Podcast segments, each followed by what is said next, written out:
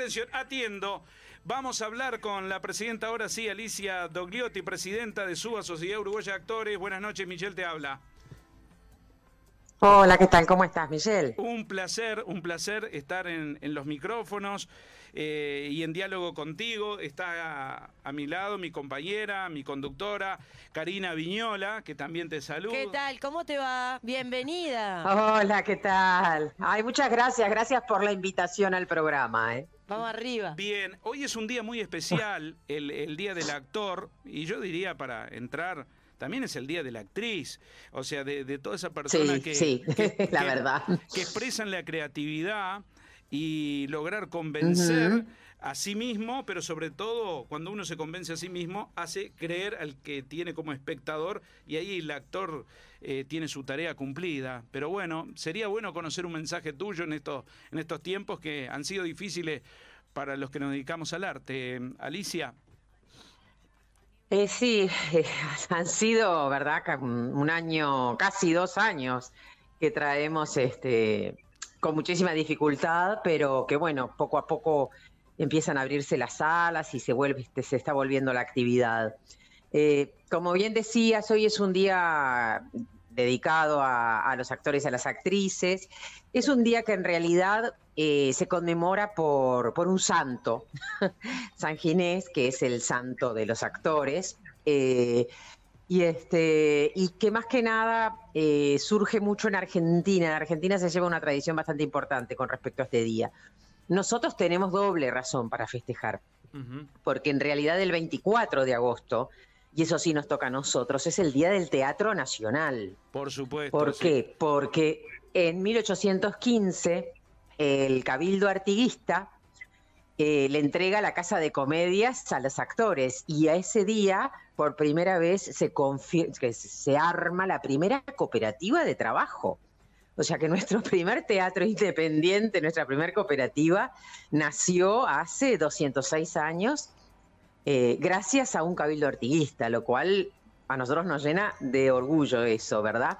Pero está, como vino la noche de la nostalgia, siempre ha quedado como, como un poco olvidadito el festejo de, del Teatro Nacional. Por supuesto. Pero eh, este, para nosotros es, es, muy importante. Eh, en este festejo, en este festejo, en el Día del Actor, de la Actriz, que nos pueden estar escuchando, siguen las reivindicaciones, ¿no? Las reivindicaciones para los actores, sobre más allá de las reivindicaciones para los actores, es el trabajo para los actores. ¿Cómo viene esa situación?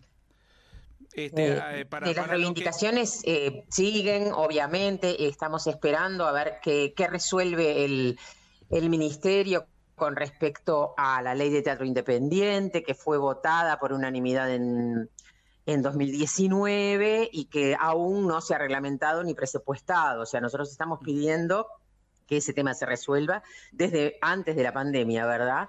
Y este y no hemos tenido no hemos tenido respuesta, para nosotros es vital porque eso abarcaría a todos y a todas, o sea, en todo el territorio nacional, a quienes estén o no estén en la federación, en ATI, en SUA, sino realmente a todos los trabajadores y trabajadoras de el teatro independiente, ¿verdad? Cooperativas eventuales, eh, esos grupos, viste, que se arman para hacer una obra y después se desarman.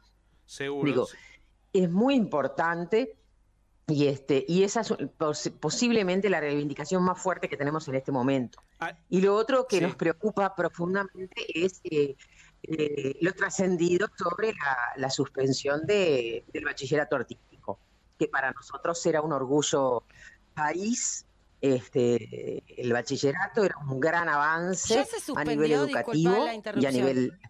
¿Ya se suspendió o es, un, van a hacer como una prueba? No, eh, lo, está, lo están pensando, van a hacer nosotros hemos pedido una entrevista con Robert Silva, ¿verdad? Con respecto a eso.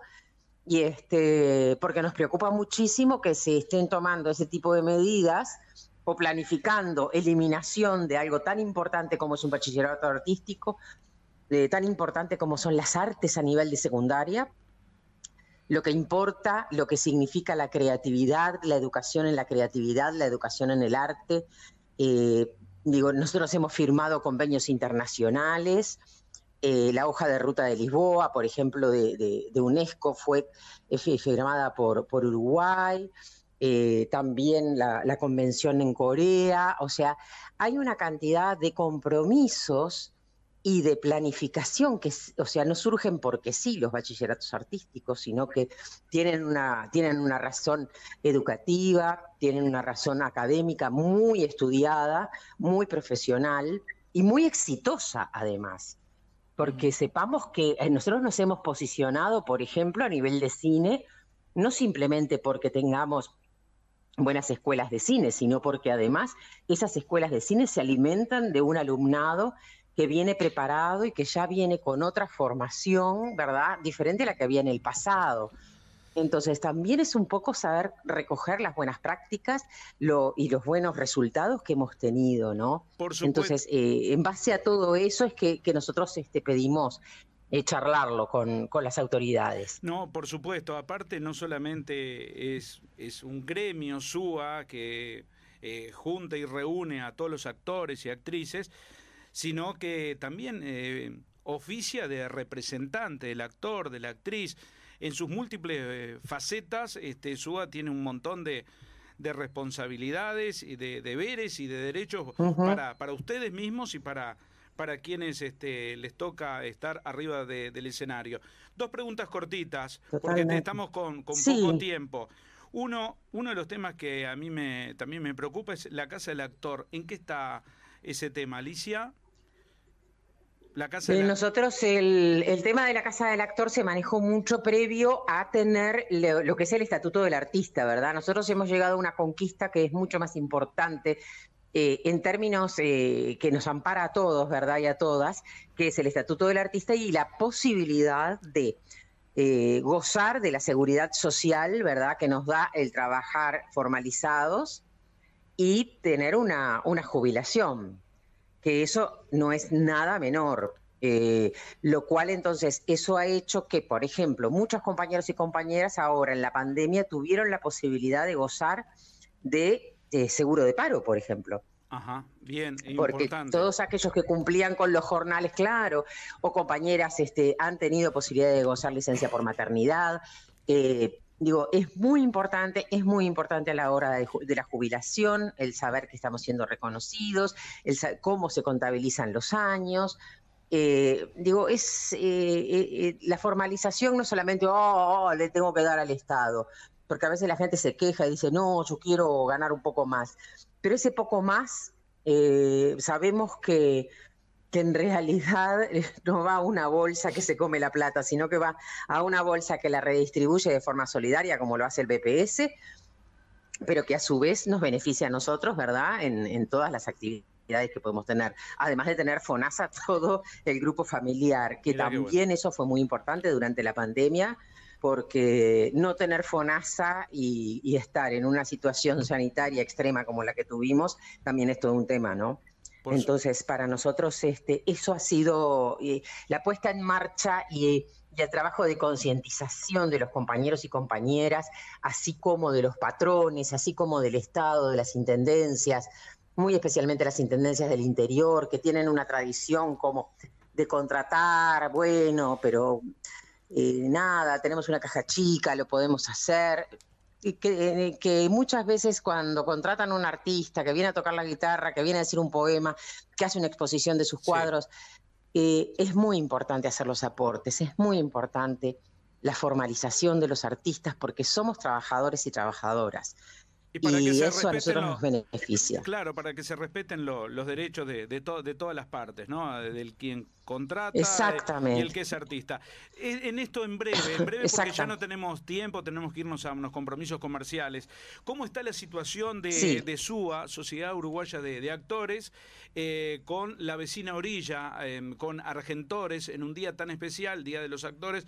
¿Cómo están esos, esos contactos a, a nivel de, em, de ambas instituciones que sabemos que tenemos este, fuerte llegada de ambos dos, pero en esta situación de pandemia, ¿cómo, cómo se plantea? Con la Asociación, con la Asociación Argentina de Actores, Argentores es AGADU, diríamos. Argentores, perdón. Eh. este, Claro, eh, no, se, super, se, confunde mucho el nombre.